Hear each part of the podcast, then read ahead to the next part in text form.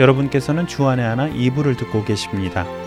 찬양 후에 서신서 읽기로 이어드립니다.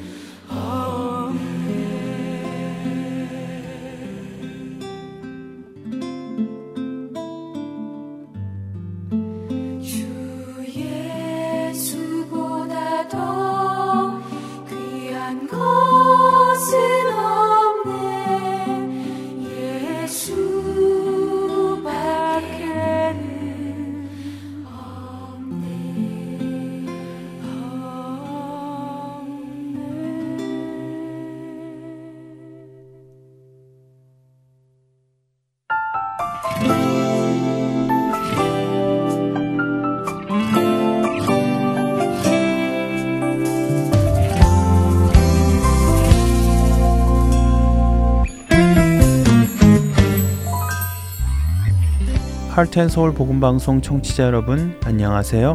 서신서 읽기 진행의 김민석입니다. 오늘 소개해드릴 데살로니가 후서는 사도 바울이 2차 전도 여행 중에 고린도에서 데살로니가에 보낸 두 번째 편지로 알려져 있습니다. 데살로니가 전서가 처음 데살로니가 교회를 방문하고 온 디모데의 보고를 들은 바울이 그들에게 해주려는 말을 쓴 것이라면, 데살로니가 후서는 데살로니가 전서를 들고 다시 데살로니가 교회를 찾아갔던 디모데가 돌아와서 그 짧은 시간에 많은 변화를 맞은 데살로니가 교회를 보고한 것에 대한 사도 바울의 편지입니다. 사도 바울은 2차 전도여행 당시 고린도 교회에서 많은 시간을 머물며 사역을 하고 있었습니다. 사도행전 18장 11절에 의하면 바울은 여기에서 1년 6개월을 머무르며 하나님의 말씀을 가르쳤다고 하시지요. 사도 바울이 고린도에서 사역을 하는 동안 바울을 대신하여 마게도냐 지역의 여러 교회들을 직접 찾아가고 그들의 신앙을 점검하였던 사람은 바로 디모데와 실라였습니다. 그들로부터 예수 그리스도의 복음을 믿고 따르기 시작한 지 얼마 안 된 신생교회, 데살로니가 교회가 대체적으로 믿음을 잘 지켜나가고 있다는 소식을 전해들은 바울은 그 소식이 너무나 큰 기쁨이 되었고 격려가 되어 다시 디모데 편으로 데살로니가 교회에 첫 서신을 보낸 것이었지요. 이 데살로니가 전서에서 사도 바울은 데살로니가 성도들의 믿음과 사랑, 그리고 인내와 소망을 칭찬해주고 격려해 주었습니다.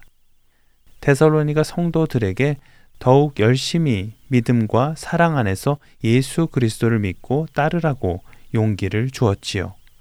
이러한 내용의 사도 바울 서신을 전해받은 데살로니가 성도들은 사도 바울의 편지를 읽고 바울의 가르침을 잘 따르려 하였습니다. 하지만 그중 일부 성도들에게는 예수님의 재림에 대한 잘못된 신앙관이 퍼져 있었습니다. 그리고 이런 그들의 신앙관은 데살로니가 교회 전체에 나쁜 영향을 끼치기 시작했지요. 이들의 잘못된 재림관은 이랬습니다. 예수님의 재림은 오늘 아니면 내일이라도 갑자기 임할 것이다. 예수님이 오실 때가 이처럼 임박한 마당에 일을 하며 사는 것이 무슨 의미가 있느냐며 아무 일도 하지 않기 시작하는 사람들이 생긴 것입니다. 이런 그들의 가치관은 생각보다 많은 사람들에게 공감을 얻었습니다. 그래 맞아, 예수님이 금방 오실 텐데 씨를 뿌리는 것이 무슨 의미이고 열심히 일하는 것이 무슨 의미가 있어 라며 많은 사람들이 생각하기 시작했지요. 바로 이런 사람들이 있었기에 바울은 데살로니가 후서 3장 10절에서 12절에 이렇게 말씀하십니다. 우리가 너희와 함께 있을 때에도 너희에게 명하기를 누구든지 일하기 싫어하거든 먹지도 말게 하라 하였더니 우리가 들은즉 너희 가운데 게으르게 행하여 도무지 일하지 아니하고 일을 만들기만 하는 자들이 있다 하니 이런 자들에게 우리가 명하고 주 예수 그리스도 안에서 권하기를 조용히 일하여 자기 양식을 먹으라 하노라. 예수님의 재림에 대한 이런 사고 방식은 예나 지금이나 비슷하게 있는 것 같습니다. 지난 몇십 년간 나타났던 많은 이단들도 이처럼 예수님의 재림이 곧 있을 것이니 모든 재산을 포기하고 예수님의 재림을 준비하라는 식으로 성도들을 미혹하여 그 재산을 교주가 챙기는 경우도 많았지요. 아쉬운 것은 사이비 이단 교주들의 그런 말에 미혹되는 성도들이 있었다는 사실입니다. 이처럼 예수님의 재림이 곧 올 것이라고 생각하는 사람들이 있었는가 하면 또 한편에는 예수님의 재림이 이미 이르렀다고 생각하는 사람들도 있었습니다. 어떻게 그런 생각이 가능한지는 모르겠지만 당시 데살로니가 교인들 중에는 주의 날이 오면 환란이 시작된다고 생각하여 자신들에게 임한 환란이 이미 예수님의 재림을 증거한다고 착각했습니다. 이런 성도들의 문제는 예수님의 재림이 이미 일어났는데 자신들이 아직 예수님을 영접하지 못했으니 자신들이 구원을 받지 못한다고 생각하며 두려움에 떠는 것이었습니다. 바로 이런 자들에게 사도 바울은 데살로니가 후서 2장 1절에서 3절에 형제들아 우리가 너희에게 구하는 것은 우리 주 예수 그리스도의 강림하심과 우리가 그 앞에 모임에 관하여 영으로나 또는 말로나 또는 우리에게서 받았다 하는 편지로나 주의 날이 이르렀다고 해서 쉽게 마음이 흔들리거나 두려워하거나 하지 말아야 한다는 것이라. 누가 어떻게 하여도 너희가 미혹되지 말라. 먼저 배교하는 일이 있고 저 불법의 사람 곧 멸망의 아들이 나타나기 전에는 그 날이 이르지 아니하리니 라고 하시며 그들에게 아직 예수님이 재림하지 않으셨고 예수님의 재림에 앞서 일어날 일들에 대해 설명을 하지요. 사도 바울은 데살로니가 후서에서 예수님의 재림이 있기 전에 하나님에 대한 사탄의 저항이 일정 기간 엄청난 규모로 나타날 것이며 그 다음에서야 그리스도께서 다시 오실 것이므로 그동안 교회는 하나님이 자신들을 은혜롭게 아껴주신다는 점을 깨닫고 그분이 힘 주심을 의지하면서 끝까지 견디며 굳은 신앙생활을 할 것을 가르칩니다. 사실 당시 데살로니가 교인들에게는 박해와 환란이 있었습니다. 많은 학자들은 네로가 기독교를 박해하기 전까지 최고의 박해가 있었던 곳이 데살로니가였을 것이라고 추정을 합니다. 비록 예루살렘에서 스데반 집사가 순교했고 야고보 사도가 순교를 했지만 이 문제는 유대인들 사이에서 유대교의 교리와의 마찰에서 일어난 일로 이방인들의 교회에 있었던 박해와는 차이가 있다고 하는데요. 아무래도 유대인이냐 이방인이냐를 떠나 본격적인 그리스도를 향한 박해의 시작이었고 그 박해가 데살로니가에 집중되어 있었다는 것입니다. 그러나 다행히도 당시 데살로니가 교인들은 그 박해를 잘 견디고 있었던 것 같은데요.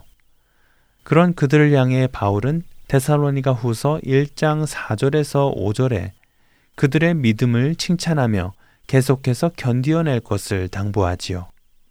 그러므로 너희가 견디고 있는 모든 박해와 환난 중에서 너희 인내와 믿음으로 말미암아 하나님의 여러 교회에서 우리가 친히 자랑하노라.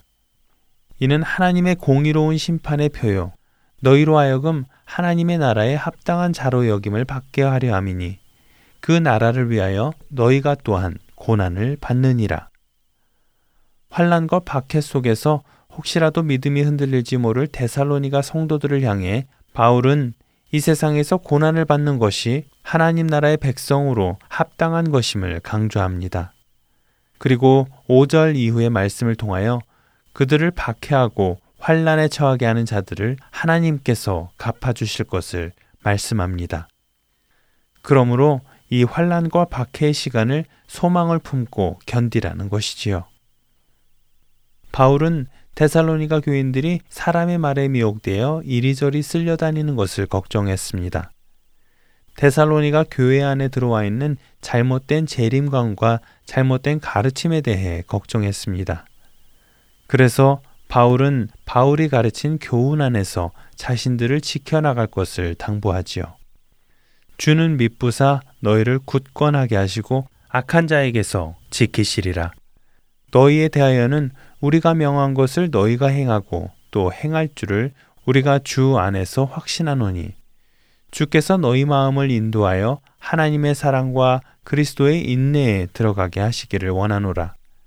형제들아 우리 주 예수 그리스도의 이름으로 너희를 명하노니 게으르게 행하고 우리에게서 받은 전통대로 행하지 아니하는 모든 형제에게서 떠나라. 데살로니가 후서 3장 3절에서 6절의 말씀입니다. 우리가 사는 이 시대에도 많은 거짓 가르침과 잘못된 교리들이 성도들을 미혹하여 그들로 잘못된 선택을 하게 합니다. 바울의 가르침대로 우리 역시 성경의 말씀으로 돌아와 그 말씀 안에 거하며 살아가야 할 것입니다. 서신서 읽기 마치겠습니다. 안녕히 계세요.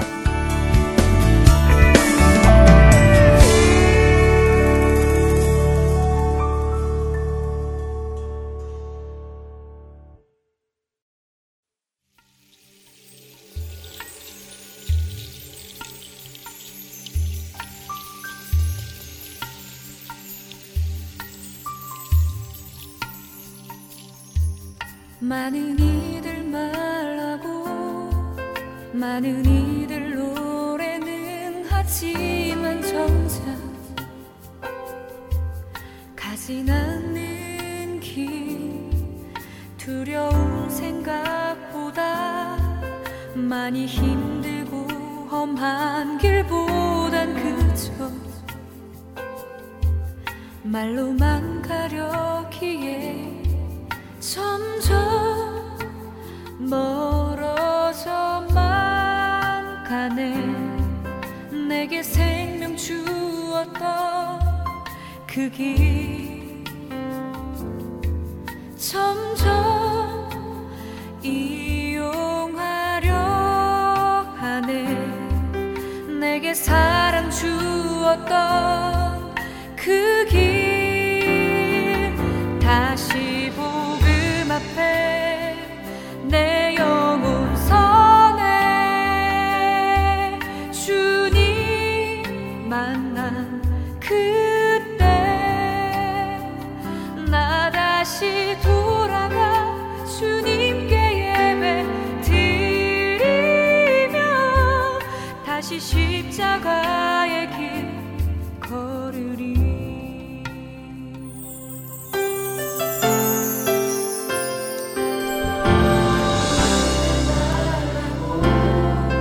많은 이들 노래는 하지만 정작 가진 않는 길, 두려운 생각보다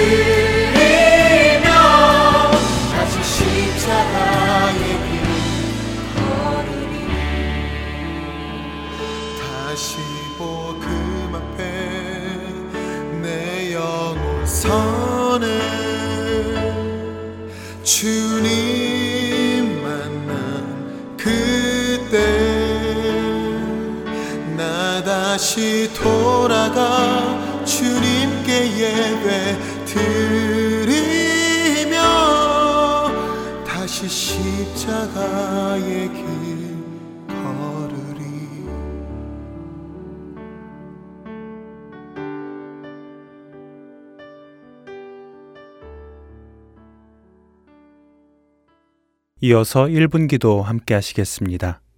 오늘은 기도원 동족 선교회의 박상원 목사님께서 진행해 주십니다.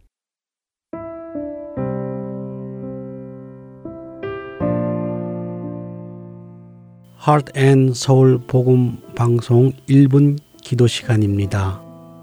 저는 기도원 동족 선교회를 통해 북한 동족들을 위하여 사역하고 있는 박상원 목사입니다. 오늘은 기도원 동족 선교 사역 중 통일 인권 영화 제작을 위하여 함께 기도하도록 하겠습니다.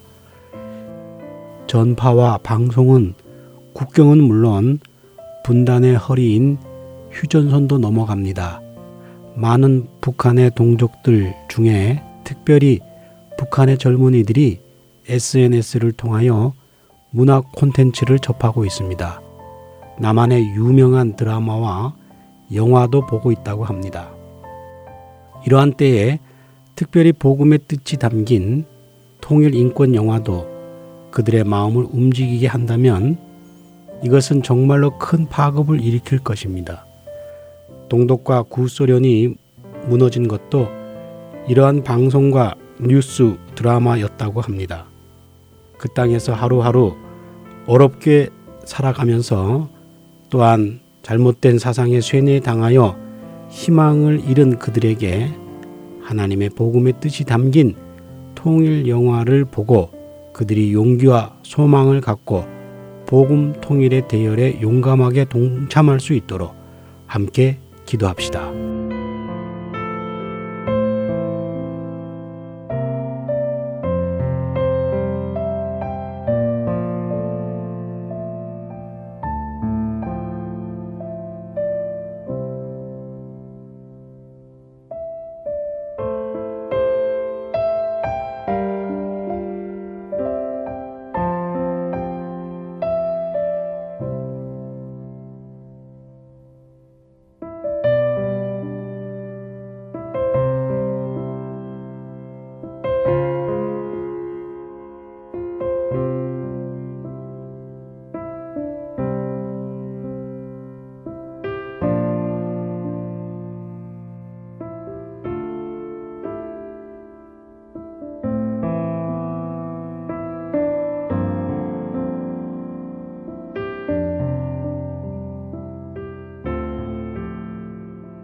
하나님 아버지, 우리 민족의 복음 통일의 완성으로 세계 선교에 큰 마무리를 하고 계심을 믿어서 오늘도 한국 민족의 복음 통일을 섬기고 있는 저희 기도원 동족 선교회의 사역 중 북한 통일 인권 영화 제작을 통하여 하나님의 거룩한 섭리가 북녘의 동족들과 세상의 사람들에게 큰 영향력과 파급을 줄 수 있도록 제작하는 모든 예산을 채워주시옵소서.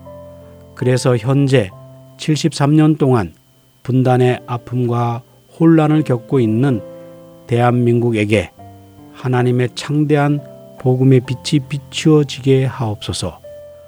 복음 통일의 영화를 보면서 남한은 회개를, 북한은 돌이킴과 소망을, 그리고 세계인들은 하나님의 놀라운 통치하심을 보고 주님께로 돌아와 예수 그리스도의 이름을 영화롭게 하는 일에 이 일이 수일 내에 성취되도록 준비된 손길과 마음을 모아 주시옵소서. 예수 그리스도의 이름으로 기도드리옵나이다. 아멘.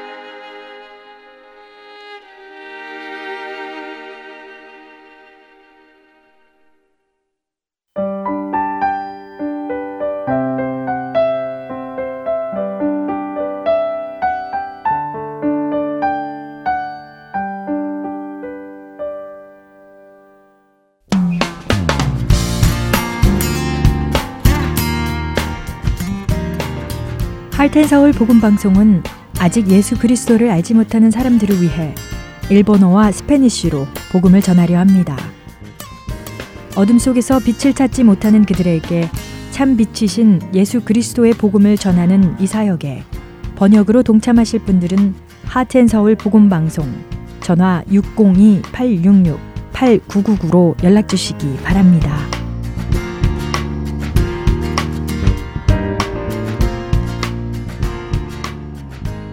은혜의 설교 말씀으로 이어드립니다. 오늘은 노스캐롤라이나 그린스보로 한인장로교회 한일철 목사님께서 로마서 10장 8절에서 13절을 본문으로 구원받은 자의 참된 증거라는 제목으로 말씀 나누어 주십니다. 은혜의 시간 되시길 바라겠습니다.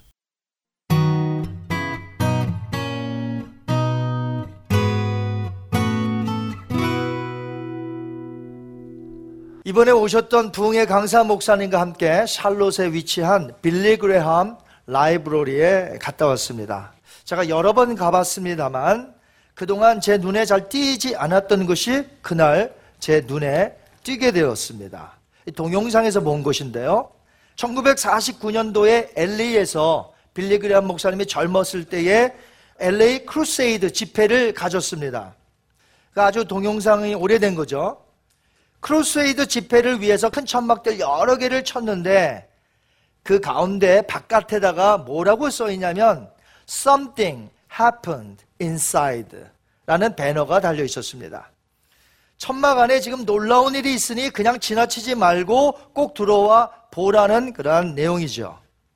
많은 사람들이 그 천막 안에 정말 무슨 일이 있는가, 지나가는 사람도 있었겠지만 그 안에 무엇이 있을까 하며 궁금하여 들어갔다가 정말 놀라운 일이 생긴 겁니다.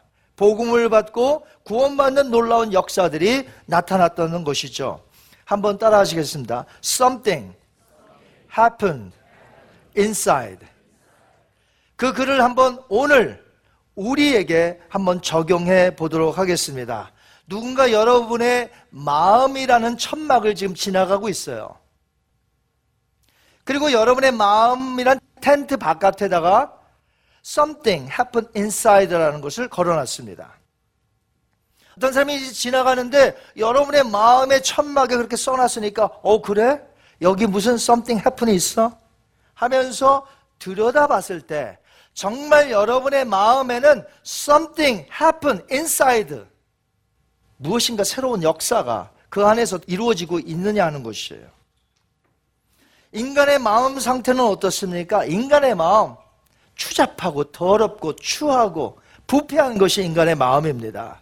성경에 마음이란 단어가 총 876번 나오는데 인간의 마음을 가장 잘 describe, 표현한 것이 바로 에레미야 17장 9절과 10절 말씀이에요. 우리 한번 같이 읽겠습니다.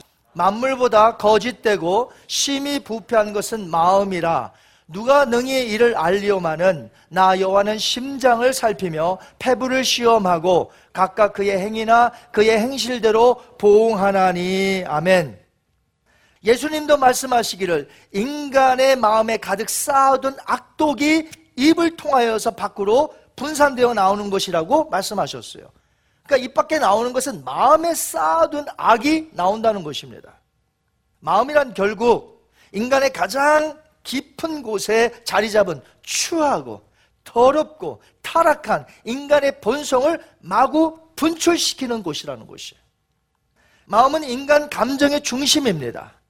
모든 판단을 하여서 의지를 발동시켜 행동하게 만드는 곳이 어디냐? 마음이라는 것이에요.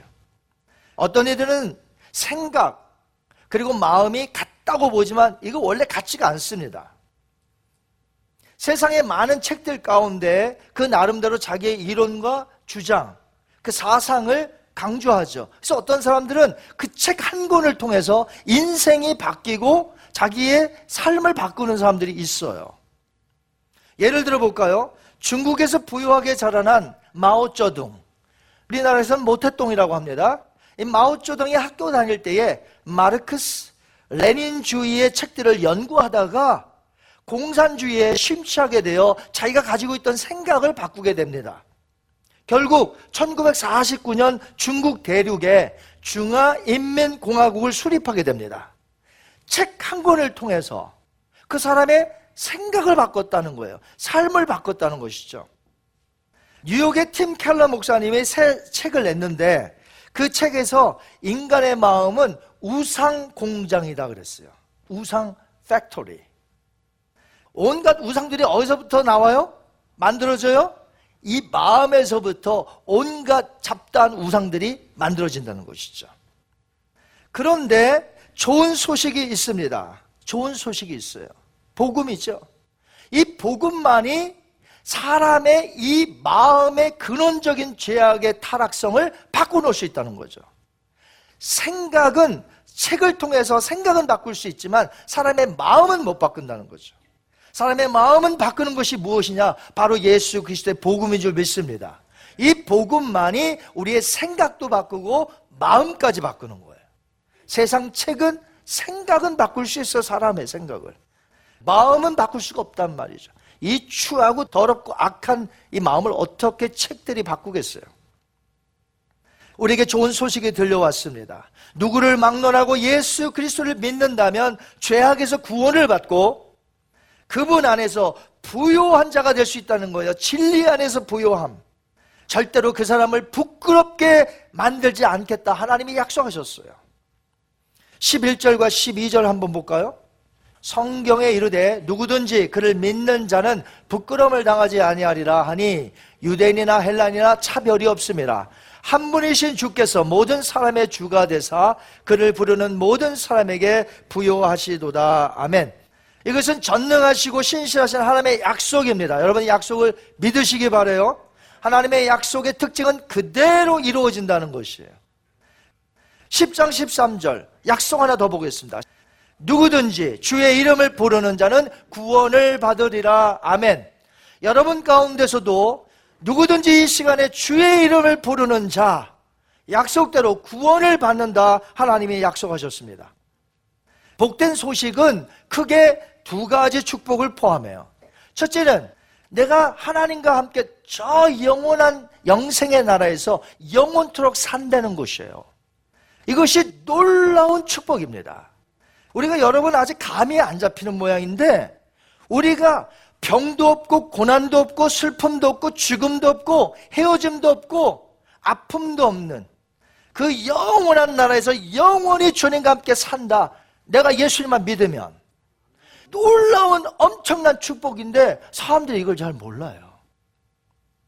두 번째 축복은 뭐냐? 이 세상에서 예전에는 나를 위해서 살았어요. 그러다 보니까 삶이 막 뒤죽박죽입니다. 사람과의 갈등도 있습니다. 그런데 예수를 믿어 새로운 마음이 되고 보니 모든 것이 이제는 주님의 은혜요. 사람이 부드러워지는 거예요. 강박했던 심령이.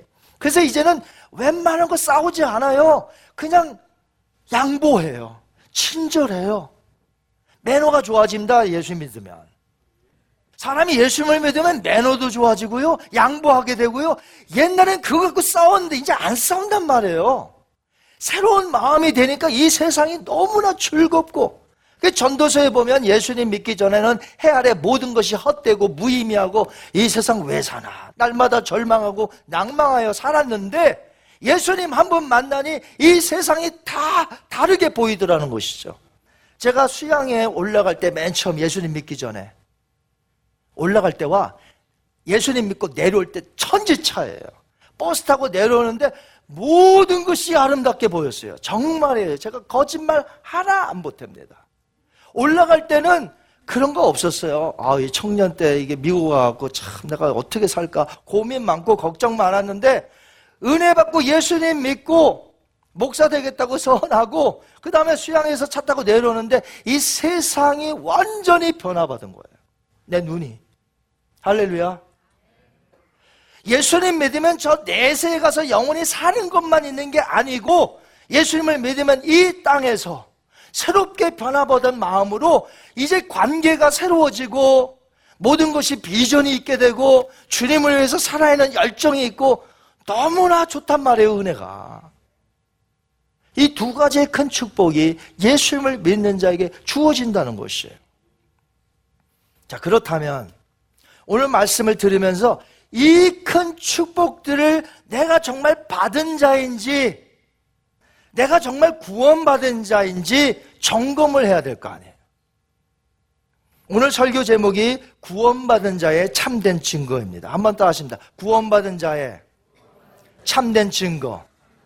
여러분이 구원을 받으셨다면 증거가 나타나야 돼. Evidence. 사람이 눈길을 밟고 가면 뭐가 남습니까? 유령이 아닌 이상 발자국이 남겠죠? 아, 그래서 일로 갔구나. 우리가 예수님을 믿는 자라면 예수 믿는 향기, 예수 믿는 발자국, 예수 믿는 증거가 나타나야 된다는 거죠. 이 증거가 없다면 여러분이 아무리 내가 예수님을 믿는다 하고 교회 생활 오래 했어도 상관없어요. 구원 못 받았단 말이에요. 왜? 증거가 없는데. 이 복음은 은혜 가운데 주신 것이고 내가 믿기만 하면 되는 거예요. 자, 믿기만 하면 되는데 아직도 교회 안에 교회들마다 왜 구원받지 못한 자들이 많을까? 믿기만 하면 되는데, 내가 뭐 행하는 게 아니라 믿기만 하면 되는데 왜 구원받지 못한 자가 이렇게 많냐 말이에요. 교회마다. 8절을 읽어보시면 그 해답이 나와요. 이 유대인들에게 한 말이에요. 8절이. 자, 한번 보겠습니다. 시작. 그러면 무엇을 말하느냐? 말씀이 너에게 가까워 너의 입에 있으며 너의 마음에 있다 하였으니 곧 우리가 전파하는 믿음의 말씀이니라. 아멘. 자, 유대인들은 우리가 가지고 있는 이 구약성경, 우리는 지금 신약성경도 있습니다만 이 구약성경 똑같은 성경을 가지고 있습니다. 우리가 믿는 여호와, 야훼 하나님 똑같이 믿고 있습니다. 똑같은 하나님의 똑같은 성경책을 가지고 있습니다. 근데 이슬람은 달라요. 이슬람은 주장하기를 자기들이 섬기는 알라신이 우리가 섬기는 여호와랑 똑같대지만 천만의 말씀 다릅니다. 이슬람의 알라는 메카 주변에 360개의 종족의 신이 있는데 그 신 중에 하나예요. 알라신이. 그렇기 때문에 성경에서 말하는 이 유일신과 전혀 다릅니다. 똑같다고 생각하면 안 돼요. 그러나 유대인들은 어떻다고 그랬습니까? 우리가 가지고 있는 성경책, 우리가 믿는 하나님 똑같아요? 안 똑같아요? 똑같습니다. 문제는 뭐냐? 하나님의 거룩한 계획을, 이 구원 계획을 유대인들이 모른다는 거예요. 성경은 있는데 그 구원 계획을 모른다는 거예요. 8절의 말씀은 원래 바울이 신명기서 30장 11절부터 14절에 있는 말씀을 인용한 것뿐이에요. 그곳에 보면 어떤 말씀이 있냐면요, 하나님의 말씀은 멀리 하늘에 있는 것도 아니고 저 바다 멀리 끝에 있는 것도 아니고 가까이 있어. 이것을 이해하고 지켜 행하기에 어렵지 않다라고 신명기에 모세가 쓴 글입니다. 이 말씀은 장차 예수 그리스도가 하나님이신데 육신을 입고 우리에게 가까이 오셔서, 정말 가까이 오셨잖아요, 이 땅에. 그 말씀을 암시한 예언의 말씀이기도 해요. 자, 그 당시 유대인들은 하나님의 말씀을 그들의 마음과 입에 두었습니다. 자, 어디에 두었다고요? 유대인들은 하나님의 말씀을 마음과 입에 두었어요. 자, 입에 있다는 것은 말씀이 입에서 쉽게 튀어나온다는 거예요. 일상생활 대화 가운데 늘 성경 이야기, 신앙 이야기, 하나님 이야기 한다는 거예요. 제가 이번에 애틀랜타 이제 가서 화요일 날 설교가 아침에 한 번, 저녁에 한 번이 있었어요. 행사가 두 개가 있어서. 그래서 이제 월요일 날 제가 잠시 시간을 내서 이제 빵집, 애틀랜타에 빵집 많잖아요. 빵집에 가서 이제 저 혼자만의 그 즐거운 시간을 가지면서 설교 준비도 더 해보고 그 다음에 책도 좀 사서 이제 여러 가지를 보고 그런 즐거운 시간을 혼자 가졌는데, 제 옆자리 이렇게 4개의 테이블이 전부 한인들이 앉았는데 다 교회 얘기를 하더라고요. 와, 놀랐어요. 이렇게 일상생활에서 그들이 모여서 다른 얘기하면 될 텐데 교회 얘기하고 있어요. 입에 있다는 것은 뭐냐? 하나님의 말씀이 일상생활 가운데서 우리가 이야기한다는 거예요. 하나님 이야기, 성경 이야기, 교회 이야기. 유대인들이 그랬습니다. 마음에 있다는 것은 무엇이냐? 말씀이 정신 속에 항상 머물러 있어서 말씀으로 묵상하고 자기를 성찰할 수 있다는 것을 이야기해요. 유대인의 마음에는 늘 하나님이 계셨어요.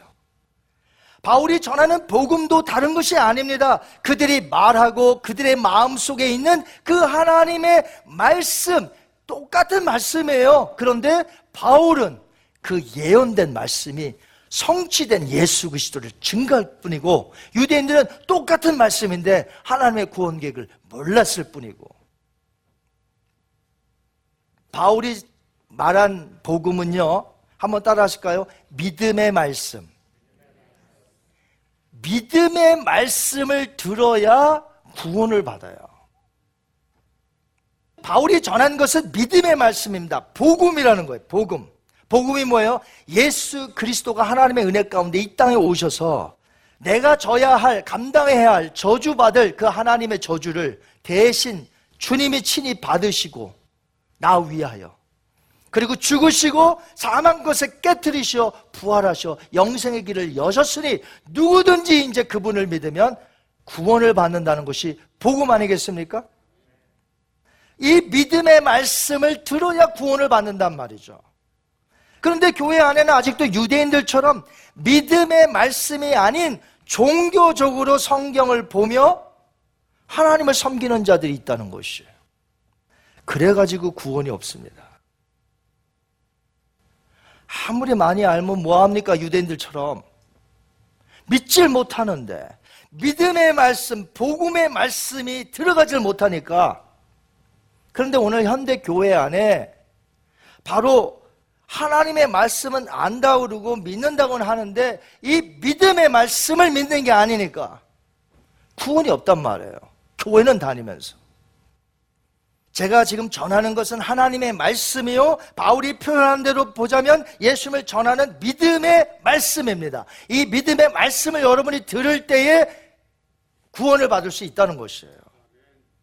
유대인 랍비들은 지금도, 지금 이 시간도, 그들은 뭐 토요일 날 회당에서 하니까 지금 이 시간에도 그들은, 유대인들은 회당에서 지금 가르치고 있죠. 랍비들이. 그런데 뭘 가르쳐요? 믿음의 말씀이 아니니까 거긴 구원의 역사가 안 일어난다는 거예요. 회당 안에서는 안 일어난다는 거죠. 근데 교회 안에서는 이런 역사가 많이 일어나야 될 줄 믿습니다. 왜? 믿음의 말씀을 전하니까. 믿음의 말씀을 받으면 구원받기 때문에. 오늘 제가 믿음의 말씀을 여러분에게 전할 때 나타나는 반응은 두 가지여야 됩니다. 이 두 가지로 나타나야 참된 증거가 되어서 구원받은 자로 간주가 되는 거예요. 자, 여러분이 구원받으셨다면 이 두 가지가 나타나야 됩니다. 첫째, 믿음의 말씀을 받는 자들의 입으로 성경에서 가르치는 예수 그리스도를 나의 My Lord, 나의 주님이라고 시인해야 한다는 것이죠. 여러분, 나의 주님이라고 시인하십니까? 두 번째는 마음으로 예수님을 믿어. 이 타락한 근성의 본성인 이 마음이 예수님을 받아들이는 거예요. 예수님을 믿어 의에 이르러 구원받아 이 마음이 변화되었다는 것이에요. 자, 요 내용이 두 가지가 다 9절, 10절에 다 포함되어 있습니다. 한번 보겠습니다. 9절, 10절 읽겠습니다. 시작! 내가 만일 내 입으로 예수를 주로 시인하며 또 하나님께서 그를 죽은 자 가운데서 살리신 것을 내 마음이 믿으면 구원을 받으리라. 사람이 마음으로 믿어 의에 이르고 입으로 시인하여 구원에 이르느니라. 아멘. 자, 첫 번째 구원받은 증거 뭐라고 그랬습니까? 입으로 시인하는 거예요. 뭘, 누구를 누구로? 예수님을 나의 주로, My Lord, 주님이라고 시인하는 거예요. 그런데 언제, 어디서나 시인해야 된다는 거예요. 그렇게 하면 여러분은 구원받은 거예요. 주님이라고 고백하는 건 뭐냐면 나의 주, 나의 왕, 나의 하나님으로 고백하는 거예요. 나의 절대자, 순종하겠다는 거죠. 자, 이것이 쉬운 고백 같지만 절대로 쉽지 않습니다. 이런 고백의 원래 의미는 법정적인 서약, 약속을 뜻해요. 이런 고백의 의미가 여러분에게 있습니까? 자, 많은 교인들이 아까 제가 그랬죠. 여러분 예수를 믿으십니까? 나의 주로. 그러니까 뭐 아멘 하셨어요. 교회 안에서 하기 너무 쉬워요. 교회 안에서. 이거보다 더 쉬운 거 없어. 교회 안에서 믿으십니까? 아멘. 나의 주님이십니까? 아멘. 그리고 that's it. 어려운 것은 이제부터입니다. 밖에 나가서 살 때 내가 그렇게 고백하며 시인하느냐는 것이에요. 비즈니스 할 때 손님들은 여러분이 예수님을 구주로 고백하는 자로 알고 계십니까? 알고 계세요? 많은 경우가 내가 크리스찬인 것을 알리면 피곤해지기 때문에 안 알려요. 그런데 그 손님들이 내가 구주로, 예수님을 구주로 고백하는 것 알고 계세요? 학교에서 여러분이 예수님을 구주로 고백하는 거 알고 계세요? 여러분의 직장 생활에서 알고 계세요? 여러분의 동창회에서, 여러분의 어떤 회의 모임에서 예수님을 나의 주로 고백하는 것 알고 계세요? 심지어 핍박이 올 때에도 여러분 그 핍박을 가하는 사람 앞에서 총을 들이대고 예수님을 믿는다고 하면 죽이고 예수님을 안 믿는다고 하면 살려주겠노라 말했을 때 여러분 그 앞에서도 당당히 나는 예수 그리스도를 나의 구주로 섬깁니다 말할 수 있어요? 심한 핍박이 앞으로 제자들에게 다가올 것을 예수님이 아시고 이런 말씀을 하셨습니다. 이거 우리에게도 하시는 말씀이에요. 앞으로 이런 날이 올 것이다. 그럴 때는 어떻게 하겠느냐? 나를 알겠노라고 하겠느냐? 모르겠노라고 하겠느냐? 이거 제자들에게만 주신 말씀이 아니라 오늘 우리에게도 주시는 말씀이에요. 우리 한번 같이 읽습니다. 마태복음 10장 32절 33절 말씀. 누구든지 사람 앞에서 나를 시인하면 나도 하늘에 계신 내 아버지 앞에서 그를 시인할 것이요 누구든지 사람 앞에서 나를 부인하면 나도 하늘에 계신 내 아버지 앞에서 그를 부인하리라. 아멘. 실제로 로마 제국 아래에서 살았던 사도들과 그의 백성들, 주님의 백성들 예수님을 주, 큐리오스라고 시인하였다는 것 때문에 핍박당했습니다. 그들은 동굴로 숨어 들어가야 했으며 지하 무덤인 카타콤에 숨어 지나야 했습니다. 그러나 붙잡혀서 고문을 당하거나 죽임을 당할 때에는 여지없이 그들은 예수님은 나의 주가 되십니다 라고 하며 죽었다는 것이죠. 예수님을 나의 주라고 시인하는 게 간단한 이야기예요. 간단해요. 그냥 여기서 아멘 하면 그냥 구원 받는 거예요. 그래서 어떤 목사님들은 주장하기를 간단한 사형리 같은 복음 전도지로 전도할 때 상대방이 듣고 고백 따라하는 거 혹은 어떤 집회에서 마지막 시간에 앞으로 예수 믿겠는 사람 나오라고 했을 때 나와 고백하는 것 전부 100% 구원받는 것으로 간주하면 안 된다고 그래요. 왜? 그 중에는 실제로 고백하여 구원받은 자도 있지만 아닌 사람도 있다는 거예요. 그러니까 무조건 사형리를 통해서 혹은 앞으로 나오라고 그래서 그 사람들이 다 고백했다고 해서 100% 다 구원받았느냐? 아니라는 거예요. 제가 느끼는 건요. 원래 세례를 누구에게 주는 겁니까? 세례 누구에게 베풀어요? 길가 가는 사람 아무나 붙잡고 세례 줍니까? 세례 누구한테 주는 거예요? 예수님을 믿는다고 몇 번씩 확인한 사람. 교회에서 몇 번 가르칩니다. 확실히 예수님을 믿는지. 그 가르치는 시간이 있어요. 당회에서 쉬취해요. 예수님 안 믿겠다고 하면 안 줘요. 우리가 무슨 세례 주지 못해서 우물쭈물하거나 예수님 안 믿겠다고 우리는 안 줘요. 다음으로 밀어요. 다 확인하고 세례를 베풉니다. 그런데 세례받은 사람이 다 구원받았을까요? 제가 볼 때 아니요. 아닙니다. 원래는 세례받았으면 다 구원받았어야 돼요. 왜? 확인하고 확인하고 또 확인해서 세례를 베풀기 때문에 이거 100% 해야 돼요. 오늘 바울이 말한 너의 입으로 예수를 주로 시인하여 구원을 받으리라 이 말씀은 심지어 나에게 어떤 핍박이 온다 할지라도 예수님을 여전히 나의 구주로 고백할 수 있다는 것을 말씀하고 있는 거예요. 바울이 그 당시가 그런 당시니까 우리처럼 그냥 쉽게 고백했다고 아멘 구원받았습니다. 예나 지금이나 성도의 믿음의 시금석은 예수님을 나의 주로 고백하며 그분의 뜻을 따라 사는 것이에요. 그렇기 때문에 여러분이 언제 어디서나 예수님을 주님이라고 공개적으로 고백하며 신할 수 있는지 이 시간 점검하셔야 돼요. 내가 구원받았는지. 둘째로 나타나는 증거는 마음으로 예수님과 그분이 행하신 모든 사건들을 내가 마음으로 믿을 때 내가 의로워진다 하나님이 약속해 주셨습니다. 아멘. 내가 무엇인가를 행해서가 아니라 내가 마음으로 이 타락한 마음, 예전에 이 타락한 마음이니까 하나님 안 믿었죠. 예수님 안 믿었죠. 근데 이제는 그 예수님을 받아들인 거예요. 어떤 예수님? 날 위해 죽으시고 부활하신 그 예수님을 내가 받아들이는 거죠. 그럴 때 하나님은 나를 의롭다 여겨주신다는 거죠. 새로운 변화가 내 마음속에서 생기게 된 것입니다. 바울이 무엇이라 했습니까? 또 하나님께서 그를 죽은 자 가운데서 살리신 것을 너의 마음에 믿으면 구원을 받으리라. 사람이 마음으로 믿어 의에 이르고 입으로 시인하여 구원에 이르느니라. 성경은 뭐라고 했어요? 우리의 마음을 만물보다 거짓되고 심히 부패한 것이다.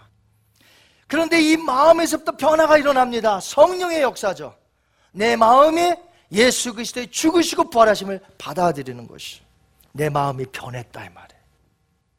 부활의 주님으로 믿는 것은 죄인의 마음으로 근본적으로 변하게 하는 성령의 역사가 아니고는 안 된다는 것이에요. 오래전에 나온 CCC 10스텝 교재에 보면 죄인은 누구나 할 것 없이 자신의 마음의 보좌에 누가 앉아 있어요? 마음에 보좌가 있는데 거기 의자에 내가 앉아있어요. 내가 중심이니까. 내가 모든 걸 판단하고 내가 다 알아서 하는 거예요. 그래서 마음에 보좌가 있고 그 보좌에 자신이 앉아있는 겁니다. 그래서 하나님께서는 사무엘상 16장 7절에 이렇게 말씀하셨어요. 내가 보는 것은 사람과 같지 아니하니 사람은 무엇을 봐요? 사람은 외모를 봐요. 사람은 외모를 보고 오늘 벌써 판단 다 내려버렸어요. 근데 하나님은 중심을 보신다. 중심이 뭔지 아세요? 마음의 heart. 여기서 중심이 마음이에요. 하나님은 우리의 마음을 보신단 말이죠. 근데 우리 사람은 외모를 본단 말이죠. 그 중요한 마음, 이 중요한 마음을 하나님께서 오늘 나에게 달라고 말씀하시는 거예요. 너의 마음, 그 마음에 너희가 그토록 오랫동안 너희가 좌정하여 앉아있던 그 마음, 그 마음을 이제는 내게 달라는 거예요. 하나님께서 예수님 당시에 유대인 라피들과 백성들은 어떻게 살았을까요? 자, 아까 입술과 마음을 얘기해 보겠습니다. 어떻게 살았을까요? 예수님 당시에 이 유대인들과 라피들 어떤 줄 아세요? 예수님이 이사야가 잘 예언하였도다. 예수님 탄생하기 전 700년 전에 선지자 아닙니까? 이사야가 잘 예언하였도다. 그러면서 지금 말씀하시는데 이 백성이 입술로는 나를 공경하되 마음은 내게서 멀도다. 하나님은 오늘 여러분의 진실된 고백과 더불어 진실된 마음을 원하시는 거예요.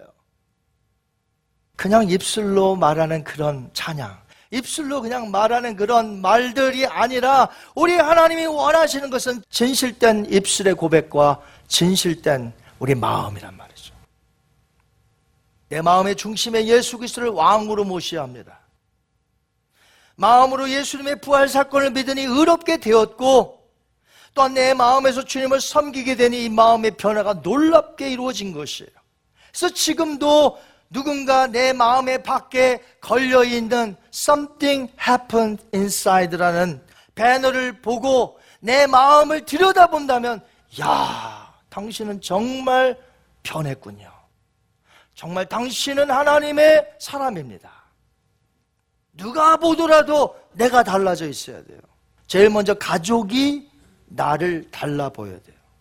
그 다음에 내 이웃들, 내 친척들, 내 교우들, 내 일터에서 일하는 사람들이 내가 바로 하나님의 자녀인 것을 알아야 한다는 것이죠. 여러분 그런 에비던스, 증명 있으세요?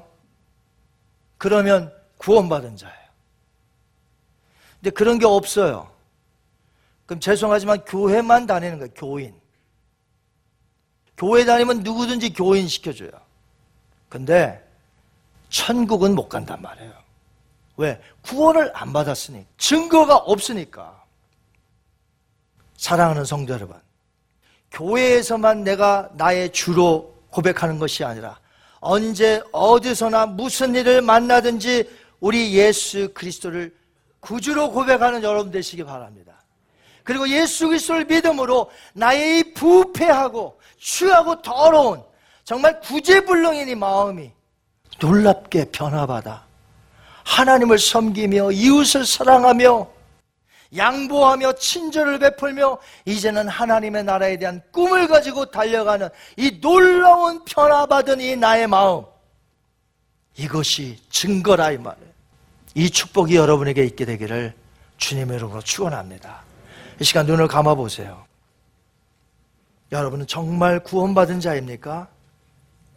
이런 증거들이 막 나타납니까? 나중에 주님 앞에 설 때에 우리는 반드시 이런 증거들이, 열매들이 나타나야 됩니다. 이것이 없으면 구원받지 못한 자입니다. 원하기는 이 자리에 참석한 모든 분들이 다 예수를 주로 시인하고 마음이 변화받아 이 땅에서 살아가는 동안 와, 정말 변화받았다. 저 사람은 변화받은 사람이야. 정말 예수님 믿는 사람이야. 라는 고백이 우리 주변에서 터져나오기를 원합니다.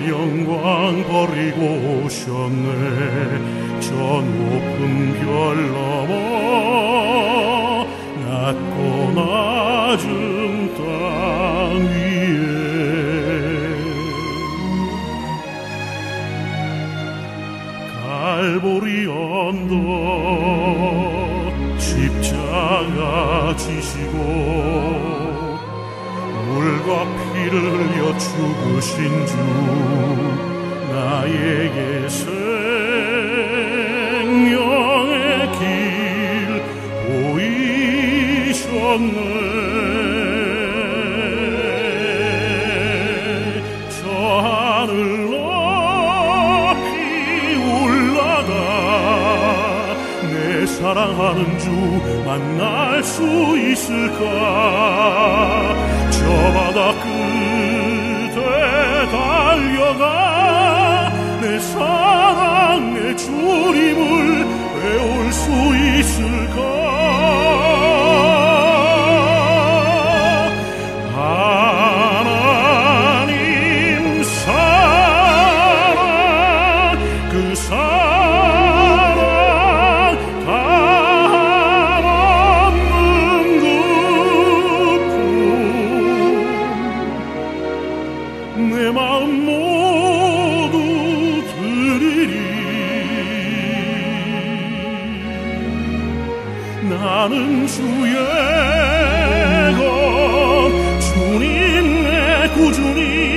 아무가 부족함 없겠네. 나 주 안에 살고 주님은 내 안에서 살리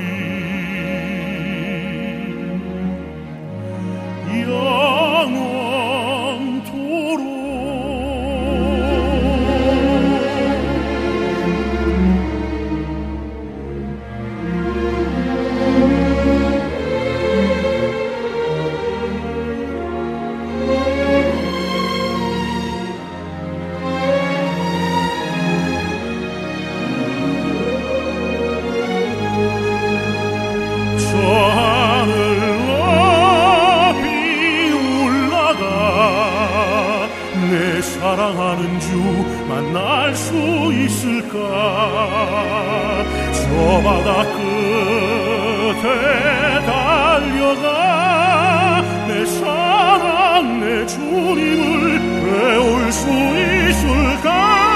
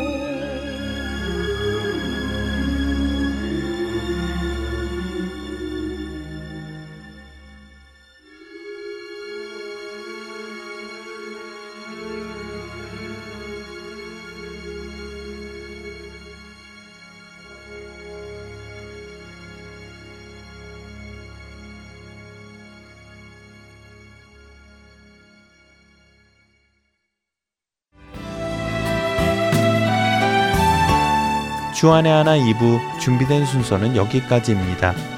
함께해 주신 여러분께 감사드리고요. 저는 다음 시간에 뵙겠습니다. 안녕히 계십시오.